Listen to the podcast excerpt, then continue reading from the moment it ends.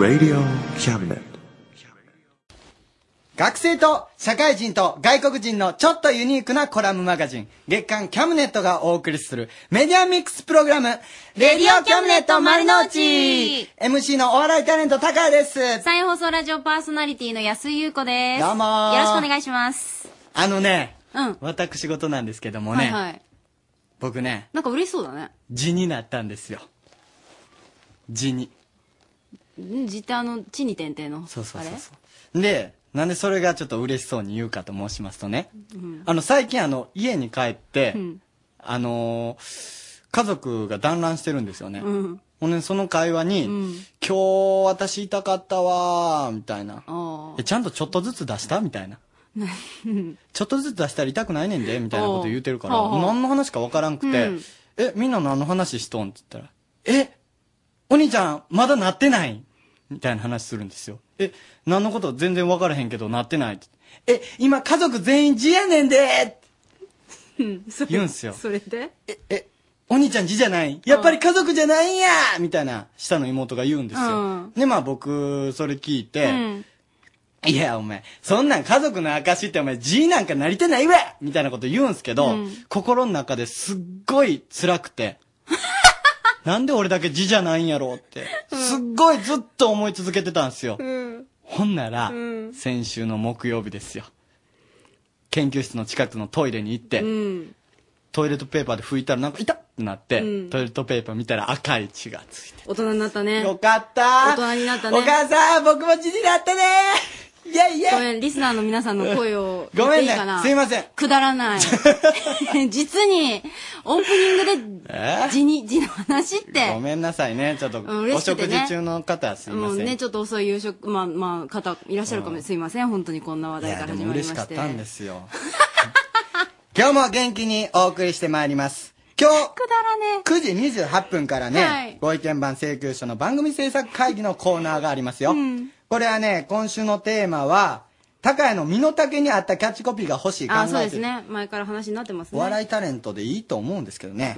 で、まあ、ゲストコーナー枠、いつもやってる、45分からのところで、15分間で、なんと、ハッピー亀山と今井隊長の受験生応援キャンペーンをするそうなんですよね。まあ、受験生頑張ってる時期ですからね。何かちょっと、ハッピー亀山さんが伝えたいことがある。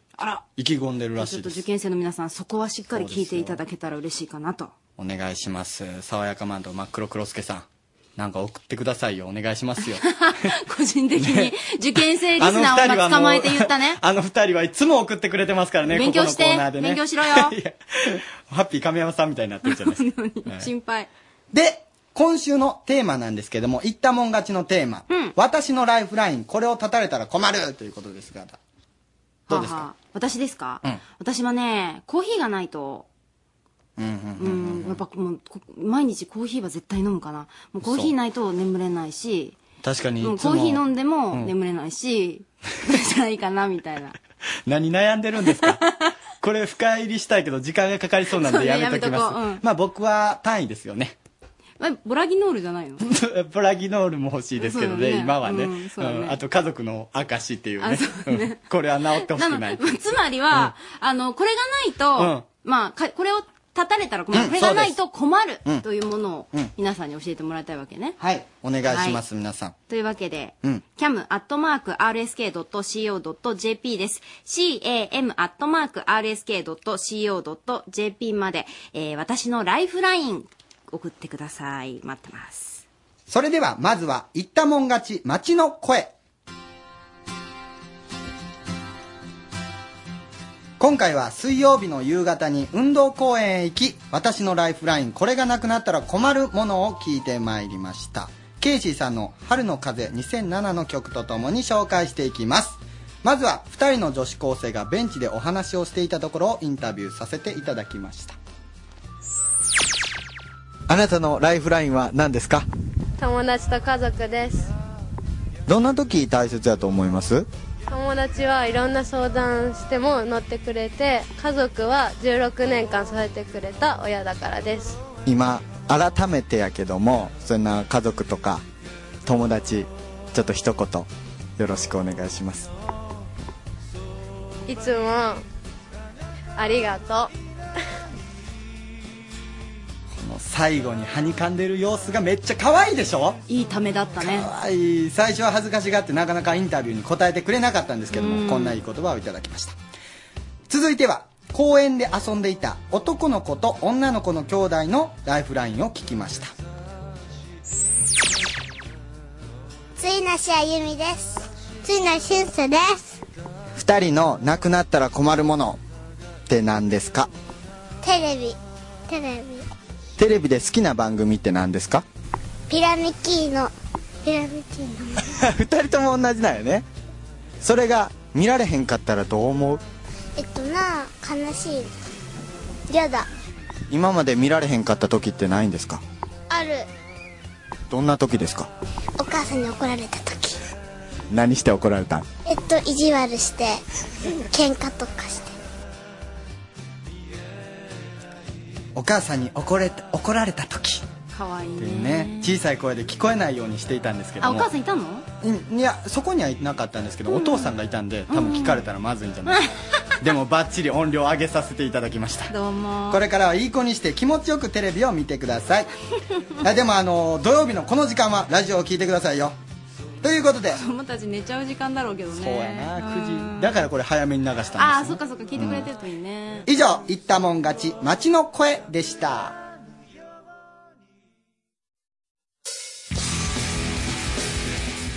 ハンドピース川村&ユニットコーンガキンチョのリスナー獲得計画ということで、2人になってグレードアップしたんでしょうか？した気がまだしないよ。まだね。でこれからしていくんじゃないですか。2人でこのリスナーをどんどん獲得していこうというこのコーナーなんですけども、とりあえず読んでみましょう。川村さん。空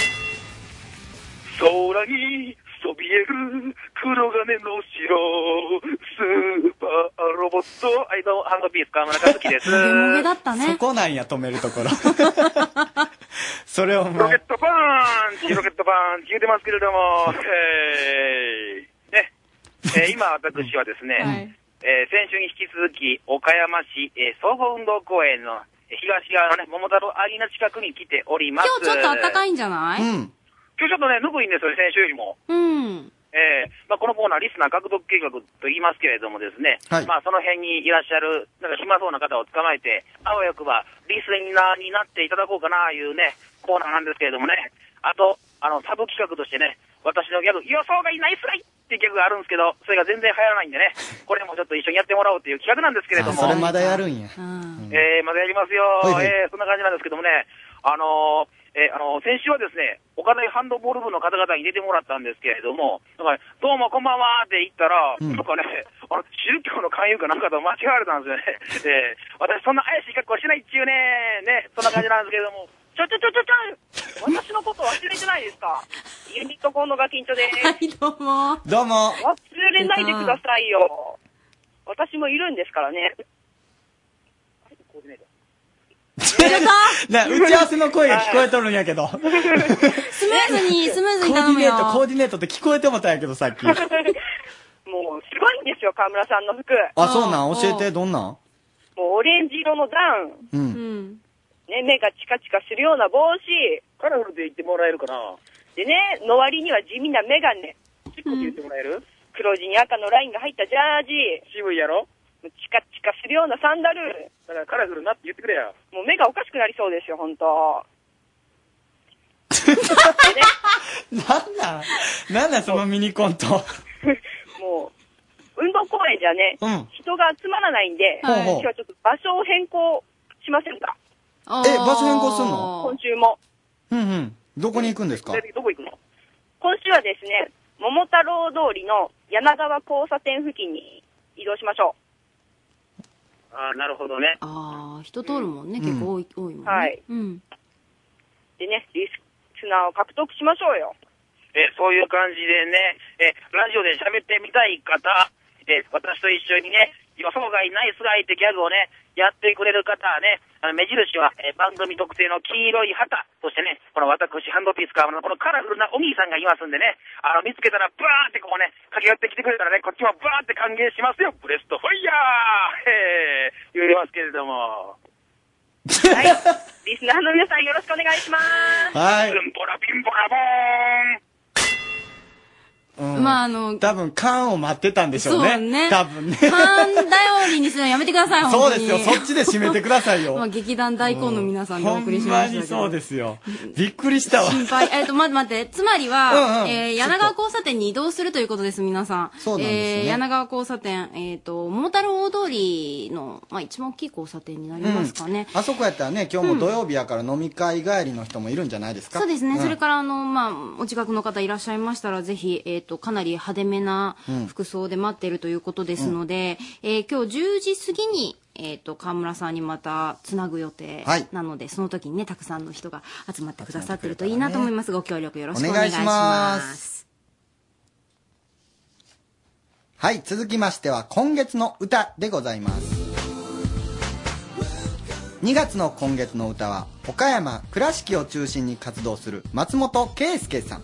魂込めた弾き語り、感情むき出しなステージ、響け心にをモットーに、今日もどこかで歌を歌う、決意も新たに、松本圭介で、ただあなたの声が聞きたいから。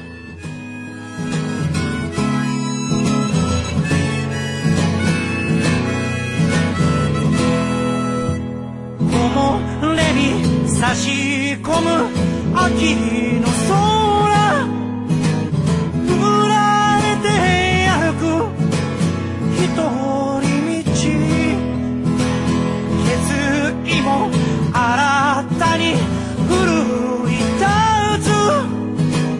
つ、少しの余裕と強がりでゆらり揺れるような花が咲き誇る、欲しいものなど何もない、ただあなたの声が聞きたいから、ただあなたの声が聞きたいから、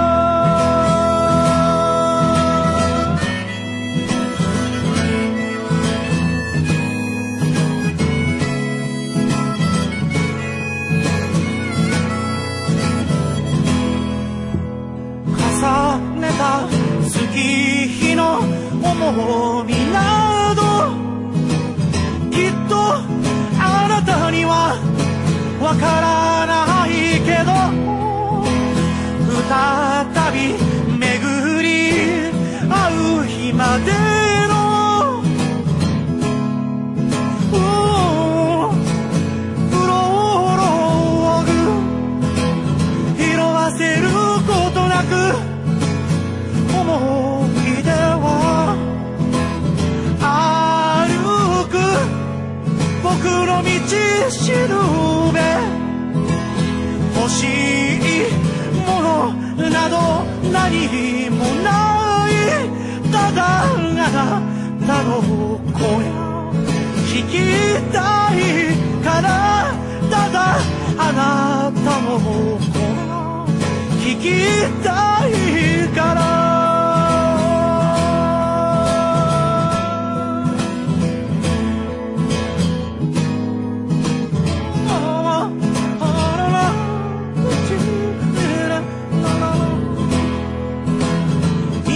僕には何もない、何の取り柄もない、ただあなたのことを愛すること以外には、今の僕には何もない、何の取り柄もない、ただあなたのことを愛すること以外にはもう何もない、欲しいものなど何もない、ただあなたの声が聞きたいから、ただあなたの声が聞きたいから、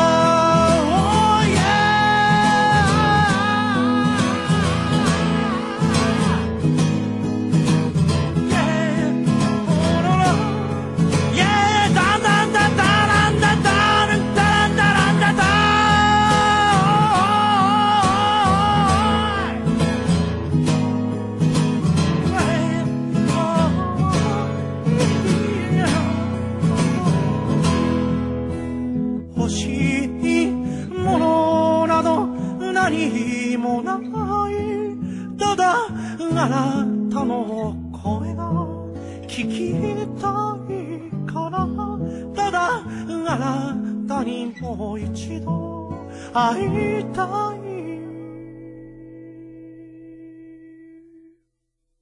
から。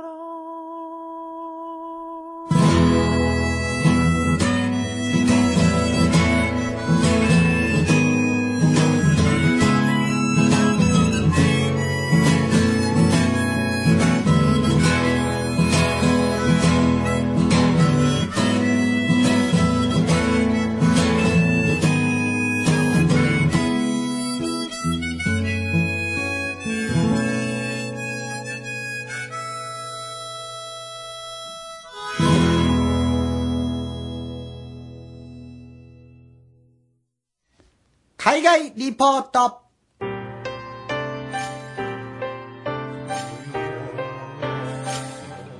はい、海外にいるキャムネットスタッフに現地のリポートをしてもらいますが、今日はブータンでございます。来た。はい、ブータンのチェンチョさん。チェンチョさん、おうどうも。クザンポラー。どうもー。こんばんは。いや、チェンチョさんはね、いつも体を鍛えてるんですよね。今日もその息が荒いのは、鍛えてる最中ですか？はい。今どちらに？はい。どこにいるんですか、チェンチョさん？はい。ちょっとでも、ジムです。ジム、はい、うん。ボディビルダーの方なんでね。そう。チェンチョさん。最近のブータンどうですか？はい。ざっくり聞くな。最近ブータン何起こりました？そうですか。ちょっと待ってなんでまとめられた？チェンチョさん、最近のブータンは、なんか起こりました？様子は何ですか？なんかありますか？で、この前、お正月ありました。ブータンのお正月。ああ、旧お正月なの。2月の2日と3日は、ブータンのお正月でした。ほう。どんな様子ですか？もう、ちょっと特別なお正月です。例えばお正月みたいたくさんあるけど、ブータンではローサーと言います。で、その、2月2日と3日は、ブータンの一番ね、大きなお祭りです。その時はみんなね、ファミリー、みんな、親戚たちが集まって、一緒にご飯を食べて、お酒を飲んで、歌を歌って、で、あと、男の人は大体アーチェリーをやって、ブータンの国のゲームです。アーチェリーをやって、その後、はい。で、女性たちはもうご飯作って、お酒作って、で、持ってきます。で、みんな一緒にアーチェリーを見に行きますよ。へー、すごいですね。でも本当に家族でみんなでっていうのは、日本と一緒ですね。そうです。で、その日にはもうみんな新しい洋服を、着ますね。で、新しい洋服着ると、一年中新しい洋服をもらうそうです。そういう、言い伝えというか。それでみんなね、とてもいいお服を着ますよ。へぇ。いい服？どんな服ですか？なんか。はい、そうです。なんか、決まった服装とかあるんですか？いい服というのは。何ですか？決まった服。民族衣装みたいな感じですか？もしもし、あんまり聞こえないです。あら。ちょっといい服を着るということで。そうですね。まとめさせていただこうかなと思いますけれども。今は、いろいろウィキペディアとかありますから。そこだのいかい。というわけで。はい、ブータン、また繋がせてもらって、季節の情報だとかね。はい、いろいろ教えてもらいたいなと思ってますので、またよろしくお願いします、チェンチョさん。ありがとう、チェンチョさん。じゃあ、またね。はい、またね。よろしくお願いします。お願いします。バイバイ。おやすみなさい。おやすみなさい。ブータンから、チェンチョさんでした。ありがとうございました。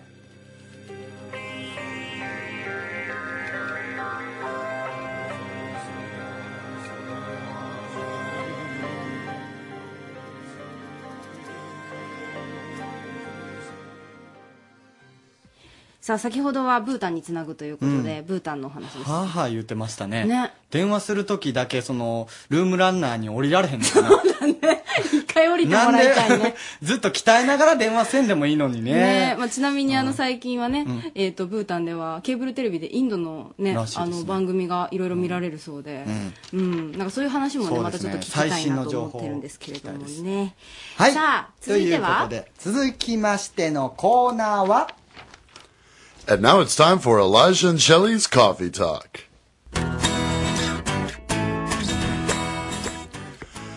Good evening, Okayama. Nice to see you again. My name is Elijah. I'm sorry to report, though, today Shelly is sick. Shelly is sick today. Shelly is not here today. I'm so sad. Shelly はとちょっとインフルエンザありますけど。So she is getting better. She is getting better, but she was not very genki today. So she says, ごめんなさいみんな、Shelly いたのね。She says, ごめんなさい。She cannot be here today. But, so I would like to talk with you guys about something. ね、一つ質問ありますね。Okay. ヒゲはおかしいですか？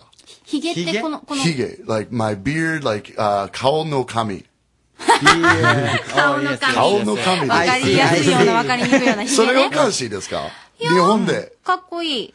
かっこいいけど、like 日本人はあんまりヒゲありませんですね。まあ確かに今スタッフずるっと見てもね、ヒゲの人いないですね。Nobody has it. No, nobody has it. 誰も生やしてない。Not even the ladies. No, no. 女性もありません。女性はまだない。外国だと女性はやってない。シェリー全然。Well, maybe if you're Russian. I would say though that like, ね、cause like 仕事で like ヒゲはねダメでしょ。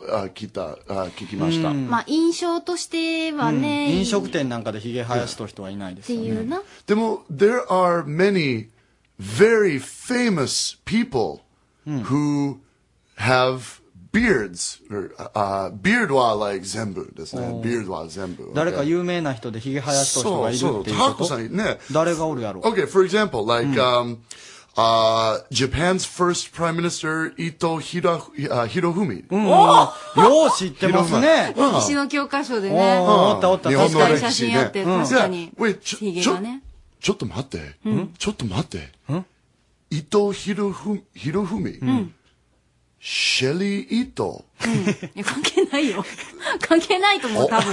同じ感じ。多分関係ないと思う。シェリー、same family ですね。いや、でも、もしかしたらあるよ。伊藤博文からの血繋がって、一旦その外国に行ってからのシェリーかもしれへんから。シェリー is the prime minister. シェリーはプライムミニスターですか。やったー。頑張れ、シェリー。アメリカンジョーク的な感じね。そう、OK、そう、彼はすごいヒゲ、like、ウィキペディアで、写真見たね。彼、すっごいヒゲありましたね。そうやね。そう。彼は有名だね。みんな知ってるな。でも、also they had 秀夫野口。野口秀夫。なんかちょっとちょびひげ的な。He's on for those of you who don't know 秀夫野口。He is on the 1,000 yen bill, the 1,000 yen bill. This is him right here. We have a little 1,000 yen bill. He has a mustache. Mustache. Mustache is これだけ。Just the upper lip. 野口英世のヒゲをマスタッシュっていう。Mustache. 口の上側だけにあるのがマスタッシュ？ Yes. Mine, I have a beard. Beard 全部。顎、だから耳の辺からずっとこう顎のあたりまであるのは beard. Yes. Beard. 名前が違うんや。名前は違う。Yes. We don't say, ヒゲは like 全部髪の組、顔の組ですね。顔の全部ですね。全部ヒゲ、これヒゲ、これヒゲ。どれもそう、ちょびヒゲも全部。そう。Okay, but in English, we have difference. We say, mine is a beard, or this is a mustache. 秀夫野口さん has a mustache. 伊藤博文さん had a beard. 2種類あるんだ。Yes, there's two of them at least. So yeah, he won Nobel Prize, doesn't it? Nobel Prize, doesn't it? Nobel Prize. Not a Peace Prize, Nobel でしょ。それもらいましたね。ヒゲから。違う。ひげ生やしたからじゃないと思います。I wish they gave a Nobel Prize for ひげ。So, okay. For English listeners, hige is what Japanese call facial hair. It's just a general term for facial hair. So hige means facial hair for everything. Okay, so another one, okay? That's no, okay? Jam-oji-san. Jam-oji-san. Anpanman. He has a mustache.あ、あれもマスター。マスター。そうやね。それもね。マスター。お前ちょっとひげ生やしとるわ。Very popular, okay? Another one. Mario. あ、ほんまや。Marioもマスター。Mario. He has a mustache. Mario and Luigi. They both have mustaches. ね。でしょ。You know? And finally, 一番有名な、Chewbacca. Chewbacca. Star Wars の Chewbacca. ほんまや。いや、体はひげというよりか。全身ひげ生やしてますね。Do you say 体ひげでしょ。ほんまやほんまや。Well, I was wondering because 私の学生いつもね、私のひげにいつもタッチしたいね。They're like, oh, すごい気持ちいい気持ちいいね。で、なんでやりますか？And I was like, well, 冬にアメリカ人は時々ひげは伸びます。なぜなら冬は寒い。私の顔は嬉しい。なぜなら、my face is very warm. それ防寒対策やったんじゃない？ My voice is very warm. So, and especially warm because in 2 weeks, we are going to the 祭りですね。ああ、そうそうそう。今度、裸祭り、俺、Elijahと一緒に行くね。嘘！ほんま。We're all going. 大丈夫？行きますか？じゃあ私はハイタバ入れない。したいか？したいかじゃない。俺めっちゃ怖いもん。まあでもElijahね、力強いからちょっと守ってもらう感じで、もうなんだったらハンドピースの川村さんとかもそうですね。This 祭り is called Naked Man Festival, where you basically wear a I don't know, a Japanese diaper. What, この服名前なんですか？回し。Yeah. And you wear it, and you run around, and you push against people, and you fight for these little 何？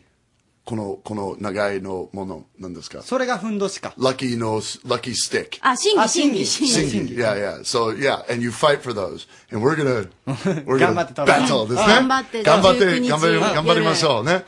Well, thank you so much, and we'll see you then.Well, thank you so much, Okayama.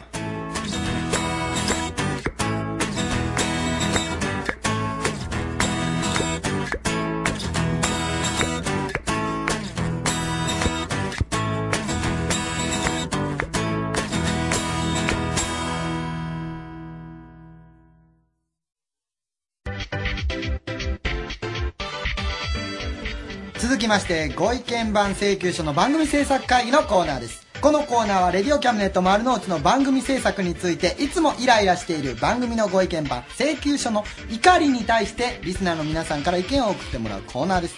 リスナーの皆さんは毎回発表されるご意見番請求書の怒りに対して意見を送ってきてください。毎回実際に使えそうな意見は番組作りに反映させていきます。このコーナーに参加するのはまずは僕、お笑いタレントの高谷です。よろしくお願いします。そしてはい、お笑いエンジニア和立です。はい、そしてはい、リスナーと共に今井です。スローガンみたいな。うんね、いつもリスナーに媚びを売るというブレてないですね。そしてこの3人の他に1人可愛い女の子がいるんですけどもね、マイクの前にいるんですけども声を出さないんですよね。おかしい話ですこれね。ただベルとあとペンとあと紙を持ってるんですよ。ほんでこれをどう使うかと申しますと、ベルをチンと鳴らしましてペンで紙に文字を書いて僕たちに見せると。でそれを僕たちに読ませると。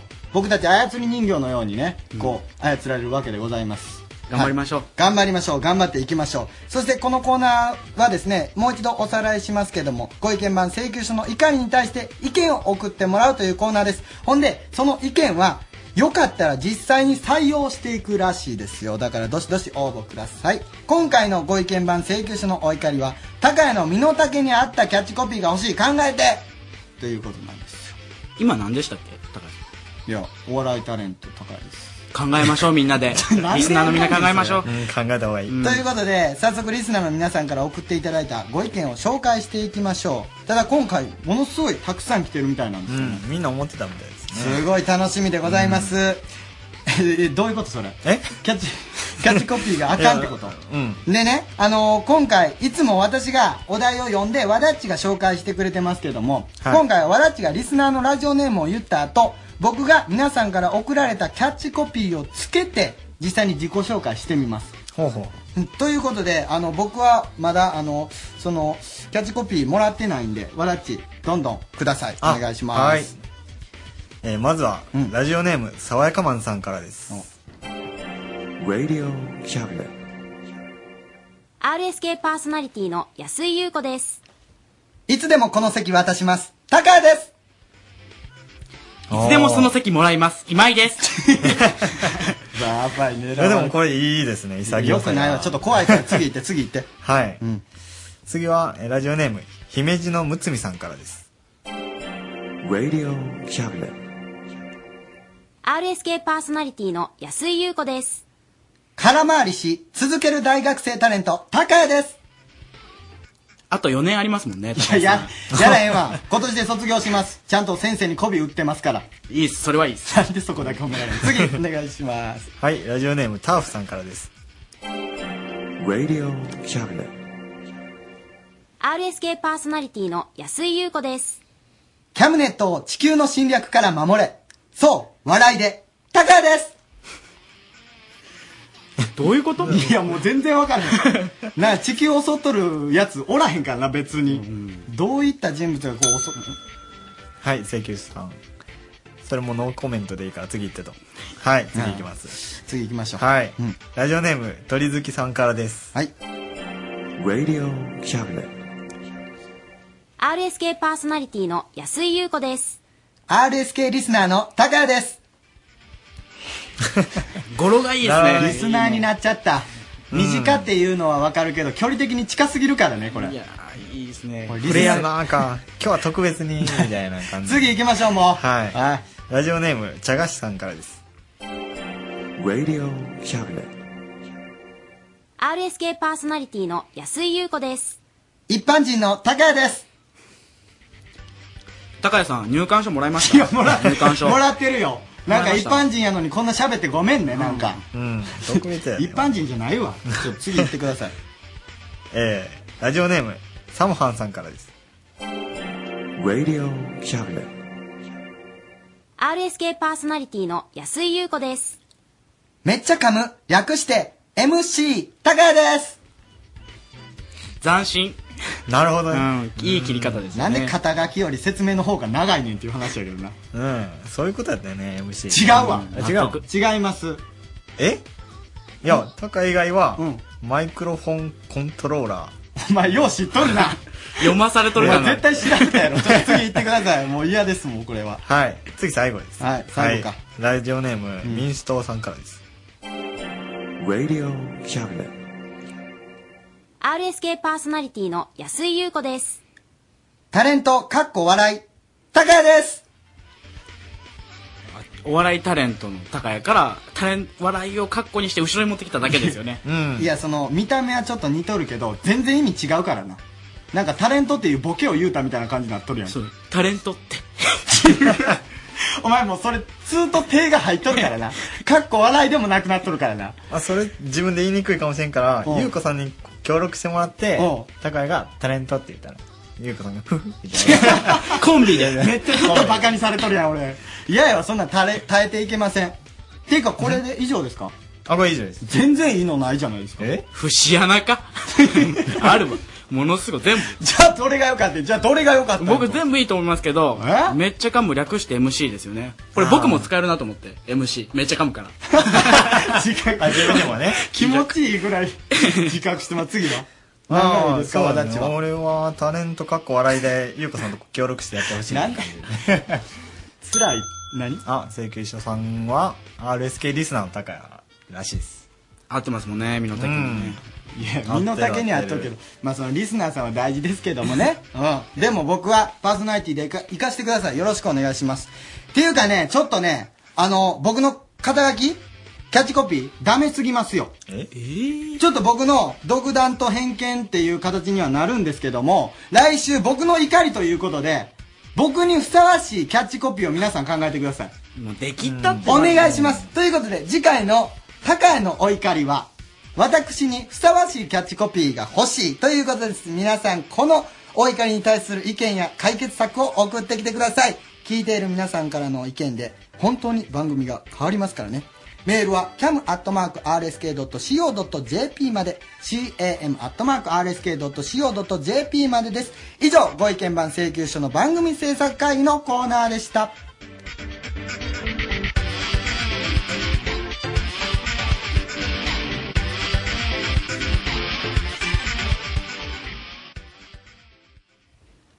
朗読小説家豊福直樹がお送りするショートショート劇場、入れたてのコーヒーとともに不思議な物語をごゆっくりお楽しみくださいませ。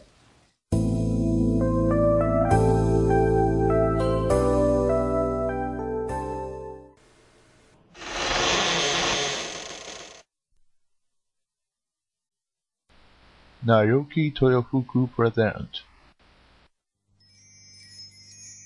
ティットビットラジオドラマ劇場。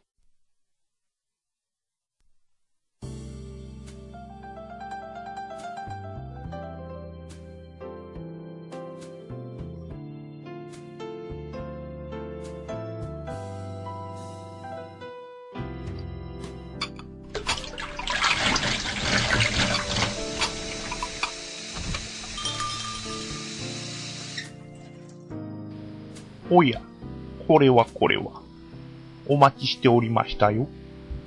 さあ、こちらの席にお座りになって。今日、あなたにお出しするのは、あなたの知らないもう一つの世界のお話。きっと、お口に合うと思いますよ。では、温かいコーヒーと一緒にお楽しみを。本日のお話は、仕立て屋。僕は幼い頃、おじいちゃん子だった。両親が共働きだったため、僕はよく仕立て屋を営んでいる祖父母に預けられた。その店は小さく、大通りから一本入った目立たない場所にあったら、祖父の仕立てる背広を目当てにいろいろな人が訪れた。僕はそこで働く祖父を見るのが好きだった。お客が来ると、ひょいと眼鏡をし、巻き尺を首にさっとかけて、祖父は立っている客に向かい合った。どんな偉そうに見える客でも、祖父の前では、ビシッと背筋を伸ばし、祖父が指示するように姿勢を変える。それだけ祖父の作る背広は、価値があった。僕は、祖父が好きだった。しかし、だからといって祖父は僕を甘やかさなかった。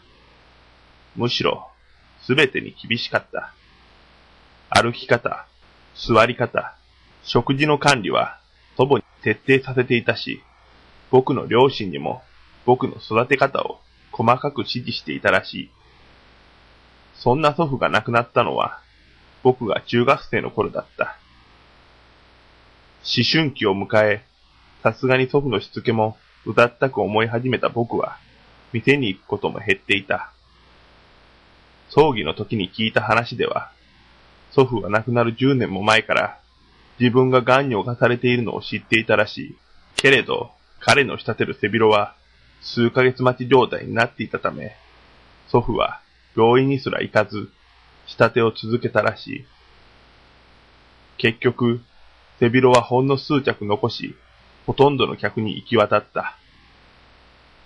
数年後、僕は服飾の学校に進んでいた。中学の頃、うだったく思った祖父だったが、やはり幼い頃の仕立ての印象は、僕に強く影響を残していた。そして、成人を迎えた日、僕は祖母に呼び出され、今はシャッターが閉じられた、祖父との思い出の場所に赴いた。成人おめでとう。きっと、おじいさんも喜んでいるわ。これは、プレゼント。祖父から手渡されたのは、成人式に着ていくための背広だった。僕は、祖母に感謝を述べ、袖を通した。袖を通して、僕は驚いた。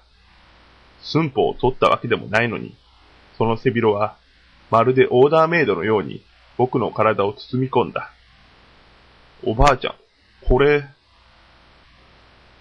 僕の言葉に祖母は笑顔を浮かべた。ああ、よかった。これで肩の荷が下りたよ。おじいさんが亡くなる前、これをあなたが20歳になったら渡すように頼まれたのよ。あの人、あなたが生まれた時からそう決めていたから。けれど、自分が長くないのも知っていたからね。背広に合うようにあなたを育てるんだって。ごめんなさいね。あなたに嫌な思いもさせたでしょ。さあ、コートもあるのよ。こっちも着てちょうだい。僕は、祖父の技量を知り驚いたのは当然だが、同時に中学の頃の自分が情けなくなった。いや、僕の思春期すら、祖父には計算済みだったのだろうか。その後、無事に学校を卒業した僕は、数枚の手紙を出した。長らく休んでおりましたが、来月より仕立てを再開いたします。祖父の頃よりご注文をお待ちいただき、申し訳ありません。祖父に代わり、未熟ながら仕立てをさせていただければと思います。もしよろしければ、再度、採寸にお寄りください。同じ場所で心よりお待ちいたしております。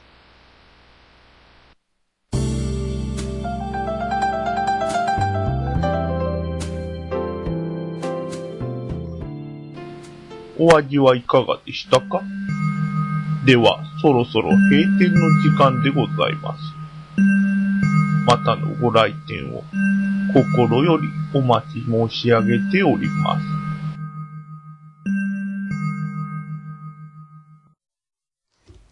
豊福直樹のティッドビットラジオドラマ劇場でした。豊福さんからです。はいはい。今回のお話、実は祖父が残したものはスーツではなく、祖父の営んだその店だったかもしれないという伏線があります。ほうほうほう。というわけで、高谷くん、何かおじいちゃんおばあちゃんとの思い出はありますか？僕がね、幼稚園入るか入らんかぐらいの時に、今時効やから言えるんですけども、おじいちゃんによくパチンコ屋に連れて行かれまして、で、パチンコの玉をこう拾ってましたね。まあ好きで拾ってるんですけどね。ほんで、たまにそのボールを家に持って帰ったりしてましたけどね。そう、ダメだね。ダメですよ、皆さん。もっといい、なんかね、ほのぼのした、まあほのぼのしてる。いいんじゃないでしょうか。なんてコメントしたらいいのかわかんないけど。さあ、はいということで、続きましてはこのコーナーです。ハッピー亀山と今井隊長の受験生応援キャンペーン。何ヶ月ぶりですかね、僕、ラジオ出るの。もう年明けは出てないですよね、多分。出てないですね。はい、お久しぶりでございます。ハッピー亀山でございます。ずいぶんご無沙汰はしておりますけども、毎週ね、今井隊長に呼んでもらったメッセージは、リサの皆さんにしっかり届いてますかね、本当に。本当に聞いてるかな受験生諸君よ本当に、まずはですね留守を守ってくれてた今井隊長にですね本当にありがとう今回こんなことをやってもらったんですけど今気持ちとしてはどんな感じですかね。いや疲れましたよね。疲れたんかい。代略って言ってたんですけど僕ほとんど頑張ってたんで。そうよな俺ほとんどおらんかったもんでそうそう開けてるところをグスグスにしちゃいけないと思って頑張ってきました。ありがとうございます、はい、本当に。でねそうグスグスにしちゃいけないと思って頑張った一つの中に受験生からのその合格祈願のメッセージを取ってくるっていうのがあってノート3冊取っとったもんね。そうだったよねあれねびっくりしたもん。やりましたそこら辺にいる高校生全員に言ってましたで僕それ学校の友達が見てたらしくてお前あの日ナンパしょったなって思って受験の時に、電話番号聞いとけばよ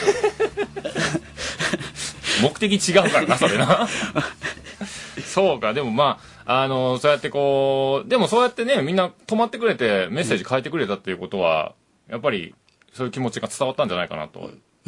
そうですねよかったと思います。でまあそんな感じで、メッセージいっぱいもらって、太宰府にもいつ行ったんっけあれ。あれいつでしたっけ、もう忘れちゃいましたね。先々週ぐらいですかね。ということで、今日はですね、その太宰府に、みんなの願いを持ってってくれたですね、スタッフのテッシーがスタジオに来てくれております。こんばんは。こんばんは。キャムネットスタッフのテッシーです。もう遠くまですいませんでした。ありがとうございます、本当に。とんでもないです。で、いつでしたかね、あれ。そうですね、1月の 21? です。21? はい。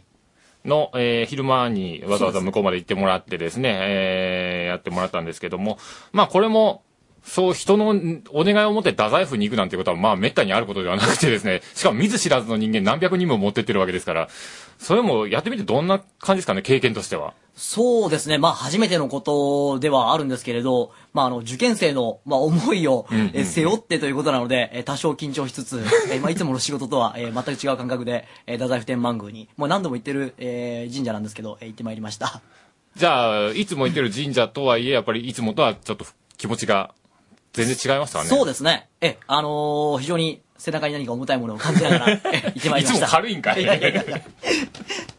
や、そんなわけですね、本当にたくさんのスタッフが関わってくれてですね、まあ、受験生応援キャンペーンも、まあ、ここまで来たわけですけども、とうとう、まあ、二次試験、まあ、大学ですね、二次試験目の前にしてですね、言っときたいかなという部分がありまして、僕がこのラジオやり始めた時の10年前ですね、ネットラジオやり始めた時の話を少しさせていただければなと思うんですが、このコーナーですけども10年前にやり始めた時の本当の思いっていうのがありまして、僕が受験生と呼ばれていた頃、まあ中学校高校ですね、その時のラジオって本当に楽しいラジオがいっぱいあって、でそれを聞きながら毎日毎日夜が明けるまで勉強してました。で、それはもう前からこのラジオに出てる時によく言ってますけど、朝の5時まで勉強してたんですよなんていう話をしょっちゅうしてたかと思うんですけども、じゃあなんで夜が明けるまで勉強できたのかって今思うとですね、いろんな力があったんですよ。当然親への感謝であるとか、それから友達との友情、恋人との約束もあります。まあそれ以外にもいろいろあるんですけどね。で、まあそしてラジオの応援っていうのがものすごくありました。で、一方通行っていうメディアにラジオは見えがちなんですけど、実は常に、空から見守ってくれてるような、そんな感じで僕はラジオとお付き合いをさせていただいてました。辛い時には明るい笑い声でその辛さをぶっ飛ばしてくれたし、悩んだ時にはその悩みを笑い飛ばしてくれたし、で、いわゆる DJ とかパーソナリティって呼ばれる人たちに自分の名前を読んでほしいがために勉強の合間を縫って当時はハガキを送り続けました。まあ本当に当時はメールとかではなかったのでハガキをもう何百枚って送り続けました。で、そのハガキが読まれることが本当に、力となってまた勉強しようという過程になったんですよね。で、さっきも言いましたけど、ラジオって実は一方通行のメディアに見えます。でも実はディスクジョッキーだってパーソナリティだって実はみんなのこと聞いてくれてるし、見えてはいないけど見てくれてると思ってます。自分のラジオを聞いてこんなに頑張ってくれてるリスナーの皆さんがいる、でそれを糧としてくれてるリスナーの皆さんがいるっていうことは、そんな聞いてくれてるあなたのことを精一杯 DJ とかパーソナリティっていう人は応援してくれてると僕は思ってます。サワガマンとかさ、常連さんはいっぱいいるんだけど、一回でもラジオで自分の名前呼ばれたことある人だったらわかると思うんですけど、本当に嬉しいもんだと思うんですよ。で、それが本当に力になってる。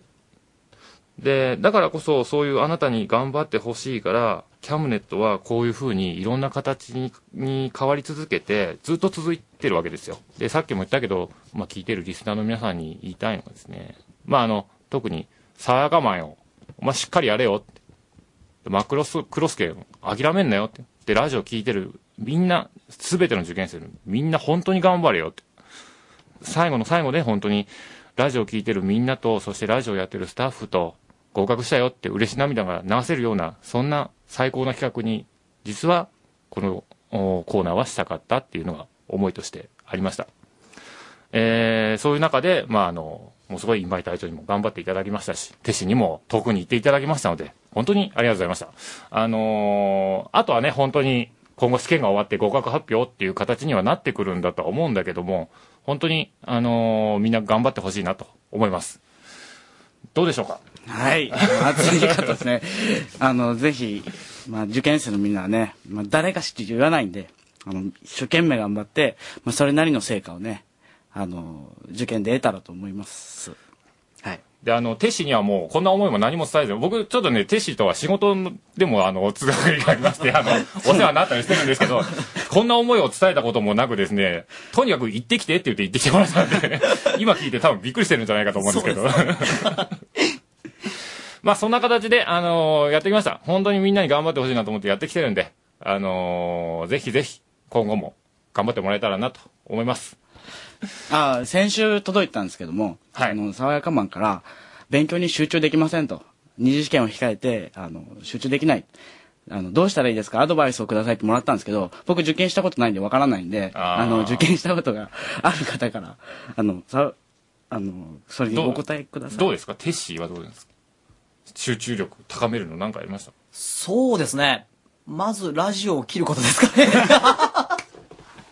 冗談ですけど。やっぱり。いや、それは冗談です。これ、多分、ここのラジオ、仕事であんまり生で聞けないでしょ？僕、そうですね。ね、僕、ラジオでも、今井隊長もそうだけど、はい、ラジオで必ず、ラジオ聞いてる場合じゃねえんだよ、お前らすごい勉強しろよって、毎回言ってるから、やっぱりみんなそう思うんだよ。集中力上げるためには。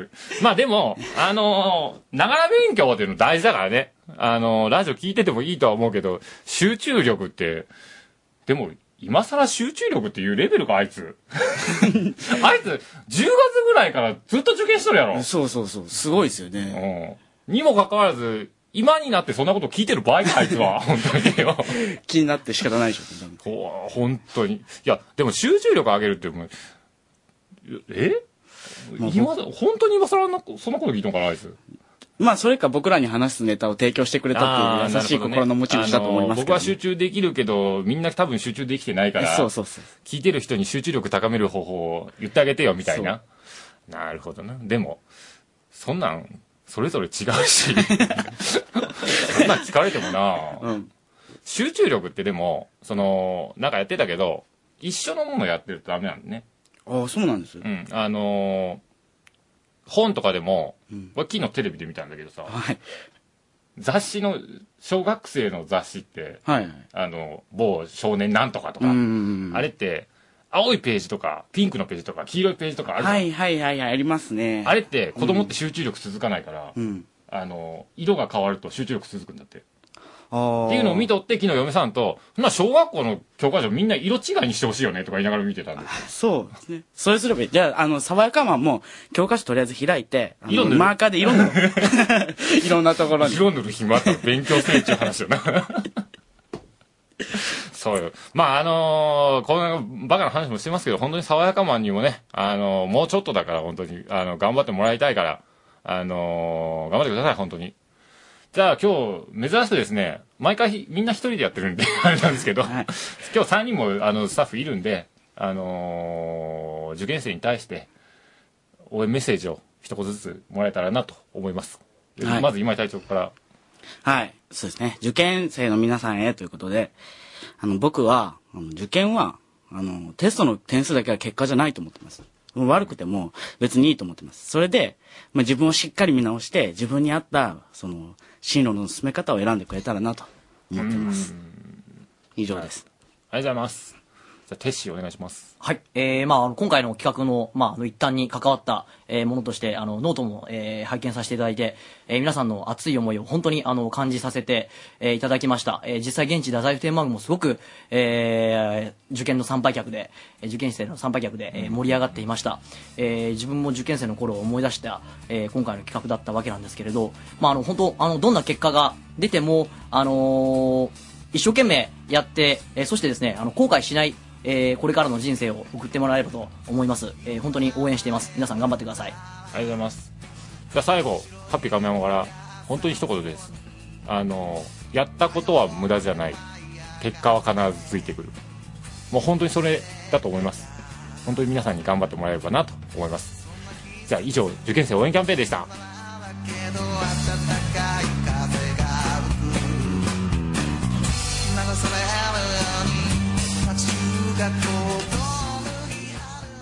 はい、ハッピー亀山さんも言っとったけど、リスナーと一緒にこれ作っていきますからね、はい、一方通行じゃないですから。そうなんです。お便り来てますか？来てますよ。よかった。そんなこと言って聞けなかったらどうしようと思ってよかった。よかったね。今日のテーマははい。今日のテーマは、私のライフラインです。はい。これがなくなったら困るというものを皆さんお送りください。はい。まず2通来てます。感動系と、ちょっと突っ込みたい感じとどっちからいく？どうしようかな。じゃあ、長くなりそうやから、まず感動系を先にしとう方がいいような気するね。昭和の少年さんありがとうございます。はい、ありがとうございます。とってもベタですが、ライフライン。やっぱり娘の声ですね。ああ、そうなんや。今入院中なのですが、朝娘からメールが届いて、大丈夫って涙出ました。はあ。なんかでもね、女子高生とかって、こうすごい言葉の上でさ、悪口とか、まあ女子高生か分からないですけど。分からない。これ何歳か分かんないよ。なんで勝手に女子高生にしてるの？分からんけど、いや、僕は行ったもん勝ち、街の声で行ったじゃないですか。オープニングで流した。で、女子高生にインタビューして、すっごい見た目がチャラい感じだったんですけど、言葉はすごい良かったでしょ？だから心の中では結構感謝してる人多いんじゃないですかね。だから、例えばお父さんがさ、ちょっと入院したりすると、あ、なんかいつもは当たり前にいるけど、ちょっと、なんか寂しいな、大丈夫かなっていう気持ちがね、いいきっかけになるかもしれないですね、こういうこともね。反抗期やなと思ったら、ちょっと入院とかしたら。どういう提案？レディキャムからの提案。反抗期を迎えたら入院してください。どういうこと？いいと思います。いや、でも早くね、良くなって、ぜひ、ね、お家に帰って、娘さんにね、まあ何かと、こういっぱい会話して、ね、もらったらいいかなと思いますが、もう一件行きましょうか。行けますか？行きましょう。はい。件名。家族には内緒です。うわ、ドキドキするな、なんか。私のライフラインは、ジョギング友達です。うん、全然、あかんことちゃうけど。とても可愛い24歳年下の彼女です。マジで？彼女と一緒に運動公園で頑張ってます。家族、会社には内緒です。隠れゆうこファンさん。ちなみに私じゃないです。ジョギング相手は。違うわ。だって隠れ優子ファンって言うとで。ここで主張してんの？違いますけれども。違う？何歳ですか、この方。ちょっと、ちょっとずつ情報を得たいっすよね。でね、河村さん向かわせるっていう。なるほど。うちのハンドピースを。ほんでその写メを撮って。ちょっとどういうことこれ。いや、すごいないろいろ突っ込みたいところがあるけど、まず隠れ優子ファンっていうね。そこ関係ないから、これ言いたくなかったもんだって、なんか。ほんま、いや、もう、ゆうこさんとしか考えられない。違うわ、24歳年下ってことは、何歳ぐらい？24歳差あるってこと違うよね。え、そういうこと？そういうことでしょ、これ。24歳の年下じゃなくて。24歳年下の彼女。マジで？ああ、それはいいんか。え、どこまでの関係ですか？大丈夫ですか？これ言うてもほんまに。うん、ね。まあ、アドレスはもう伏せときますけど、もちろん。そらそう。誰でもそうですよ。秘密握った感じします。まだまだお待ちしてます。cam@rsk.co.jp まで私のライフライン教えてください。レディオキャムネット丸の内パーソナリティの高谷です。何にも発展してないじゃん。さっきあれだけ話して。どれか使えばよかったのに。いや、使おうかなって思って。ははって言うよ。ははつって。安井優子でお送りしておりますけれども、真面目な話さ、ライフラインって、真面目な話。本当にこれ必要。これ必要、な、漫画かな。ほんまに、僕、なんかちょっと悩んだりしたら、まあ、ほとんど悩まないんですけど、漫画で、ちょっと現実逃避しますね。絶対漫画喫茶行きますね。それでも、半日というかもう過ごせますね。6時から朝の6時ぐらいまで。漫画喫茶で見かけたら、あ、悩んでるんだ一応っていうことでいいの？うん、いいと思います。で、なんかこう、ワンピースとか読んで、ルフィ頑張ってるから俺も頑張ろうみたいな感じ。いや、あんまり笑えないんですよね。ほんまにそうやから。いや、でもそういう単純なことでも結構励まされるんですよ。ああいう世界だったら。ゆうこさんなんかあります？私もう本当に普通に真面目に言うと、自分一人だけの時間。いや、もう結構ネクラな二人だよね。そうなんよね。いや、そこは結構気合う気がする。私もなんか自分一人で、できたら一日1時間半ぐらい。長いな。誰にも邪魔されないような一人でも、本当にこれは。でもゆうこさん、僕2回見かけたことありますけど、どっちとも一人でしたもんね。友達いないみたいに言うのやめてもらえますか。だってカフェで一人でしたもんね。いやもうだからあれももう本当に一人だけ、誰にも多分邪魔しないでオーラを出してたと思うんだけどやっべえネクラな二人がお送りしております。元気です今日も元気にしづらいわ、なんかどうせネクラなんやろみたいなはい、じゃあね、次の人ももしかしたら案外ネクラの可能性がね、なるほどね、ありますけれどもね、行きましょうか。はい、続きましてのコーナーはハンドピース川村&ユニットコンガ緊張のリスナー獲得計画。はい、ということでハンドピース川村ユニットコンガ緊張、ただいま柳川交差点にいるという予定なんですけども、どうなんでしょうか。たどり着いてるのかすらちょっと危ないかもしれない。川村さん。はい、どうもユニットコーンのガキンチョです。あ、ユニットコーンさんか。ってことは川村さん、職務質問されて今捕まってるとかじゃないですか。違います。ギリギリ大丈夫です。あ、よかった。はい。バレてないんで。いけたかなって不安やったんよ。変な格好しとるのよ。はい。危ないですけどね、本当。うん。今私たちはですね。桃太郎通りのワシントンプラザ前に来ております。ほう。はい。果たして集まったんでしょうか。うん。いきますよ。川村さん、一発ギャグお願いします。予想外やー。はい。ラッキーラッキーエンジョイリアルビーえ、なんでちょっと、予想外ないですか、やってや。なんだ、おかしいやん。ですね。何やねんそれ。ちょっと事情が飲み込めないリスナーのために説明しますと。俺らも飲み込めてないもん。なぜか相方となんかいるんですよね。ちょっと待って、言って誰がいるの？いやなんか道行く人たちに出てくださいって言ったんですけど、結構断られ続けて、でなんかちょっと、ガキンチョに変わります。はい、ちょっと分かった、ガキンチョちゃんです。ちょっと説明して。どういうこと？マジで分からへんわ。ですね、普通にリスナーの方を、いろんな人にね、声かけて探してたら、突然、ハンドピースの、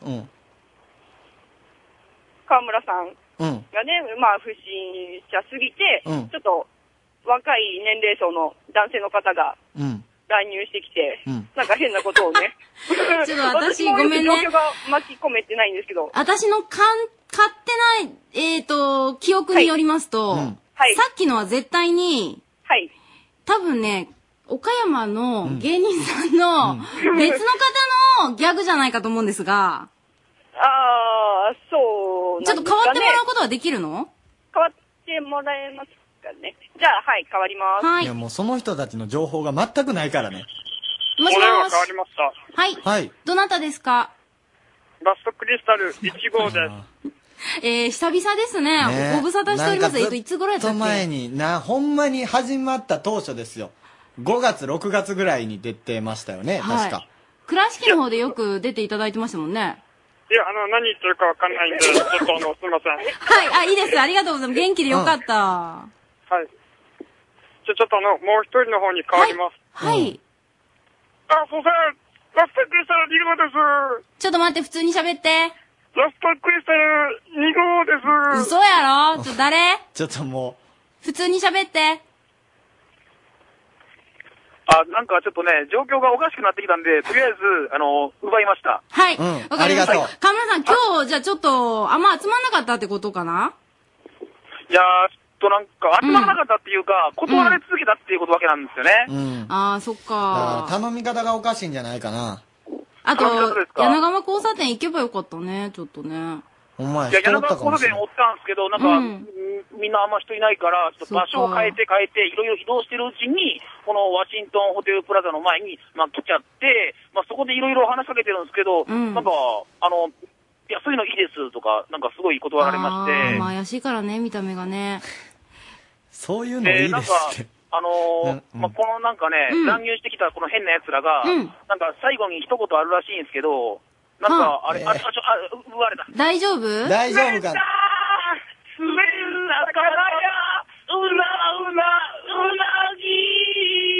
はい、ありがとうございました。はい、リスナー獲得計画です。ちょっと私たち冷や汗出たけどね。ね。なあ、ちょっとほんまに、向こうでちゃんと処理できてからこっちに欲しいですよね。まあ、向こうの状況、全然わからないのに、なんか、向こう当たり前のように言うでしょ。もう、そこちゃんと。そうですね。ガキンチョさんにもちょっと言うとかないといけませんね。はい。はい。まあ、というわけでですね、ラジオを聞きの皆さんにはさっぱりわからなかったかもしれませんけれども、今後ともですね、このコーナーは、リスナーの皆さんを増やしていこうというところだけはもう軸にしっかり持ってやっていきますので、よろしくお願いします。リスナーの皆さんが言ってくださったら。そうなんですよ。なんとかなるんですよ。多分、リスナーの皆さんが来てくれないから、なんか、勝手にあんなことしてるんですよ、多分。すいません、よろしくお願いいたします。お願いします、本当に。はい、ハンドピース川村のユニットコーンが緊張のリスナー獲得計画でした。続きまして、香川ストリート X。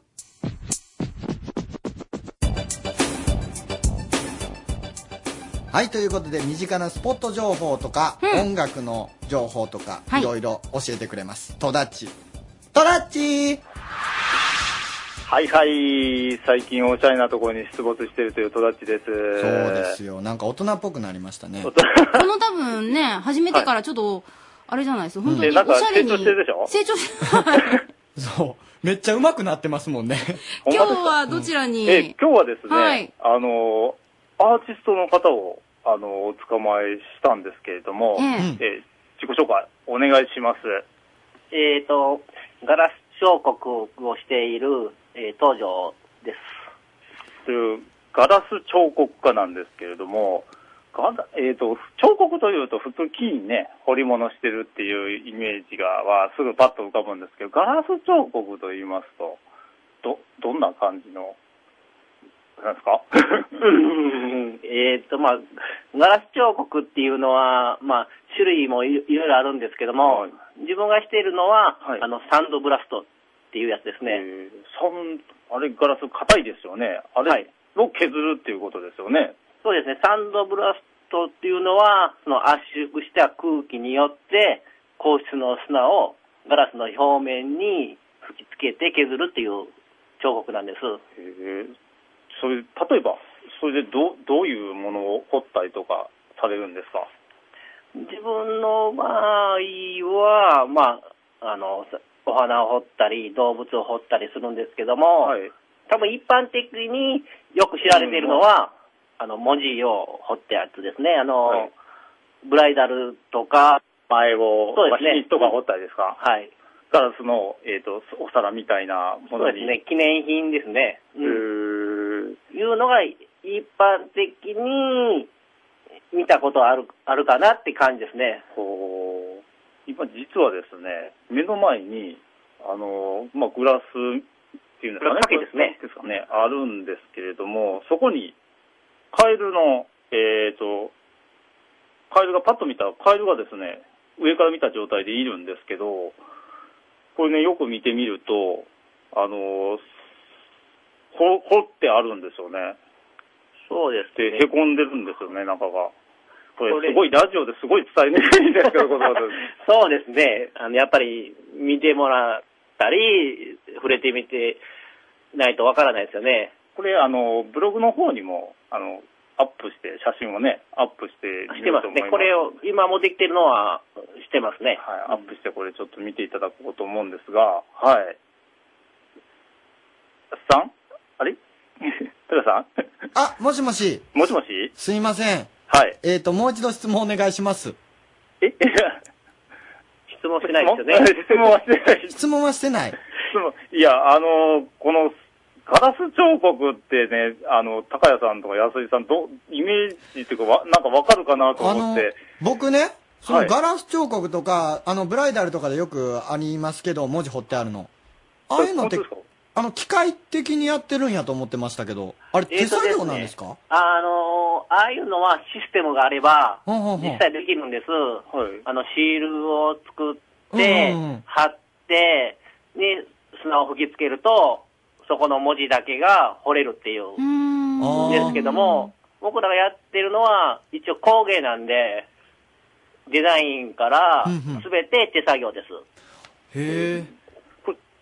全部手で、こう、掘っていって。そうです。手で言っても、砂を吹きつけて掘ってますけども。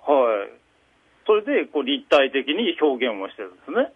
これで多分どれぐらいですかね、6ミリ、7ミリとか彫ってると思うんですけども、これね、やっぱりちょっと写真をね、ブログの方にちょっとアップさせていただいて、リスナーの皆さんもそれちょっと見ていただいたらと思いますので、まあ、最後にリスナーさんにメッセージがありましたら、そういうことをお願いします。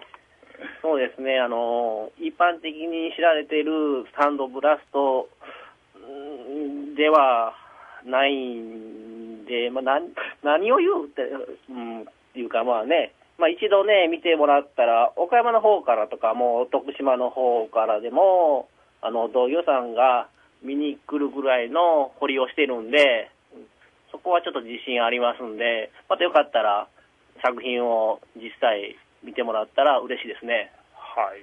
ということで、今回は、ガラス彫刻家の東條さんでした。ありがとうございます。あ、戸田さん。はい。画像を載せるっていうのはブログの方ですよね。そうですね、ブログの方に。そうですね。はい、これはね、画像を見ていただいた方がいいかと思いますので。ありがとうございます。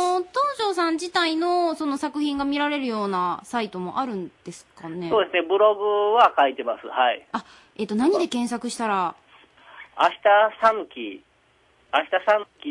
っていうところでブログを書いてます。はい、明日さぬき JP だったかな。明日さぬきっていう。ガラス工芸かなんかで検索していただいたら、はい、そうですね。はい、それか、はい、僕の本名で、ガラス工芸東條さんで多分検索していただいたら、はい、なるほど。出ると思います。わかりました。わかりました。ありがとうございます。とだっち。ありがとうございます。東條さんもありがとうございました。ありがとうございました。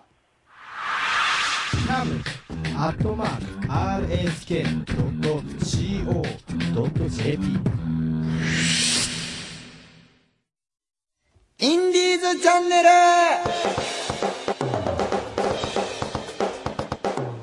レディオキャムネット丸の内ではインディーズで頑張っている人を紹介していきます。今回紹介するのはルローグローブという、アーティスト、歌長崎県出身の林田真希さん、ギター神奈川県出身の西川祐希さんの2人で結成されたバンド。2003年専門学校で知り合い、2004年に名前をこのルローグローブにして現在に至ります、なるほど。メッセージが届いております。レディオキャムネット丸の内をお聞きの方、はじめまして、ルローグローブです。ルローグローブはアコギと歌の2人で活動しています。僕たちは常に即興でありたいと思っています。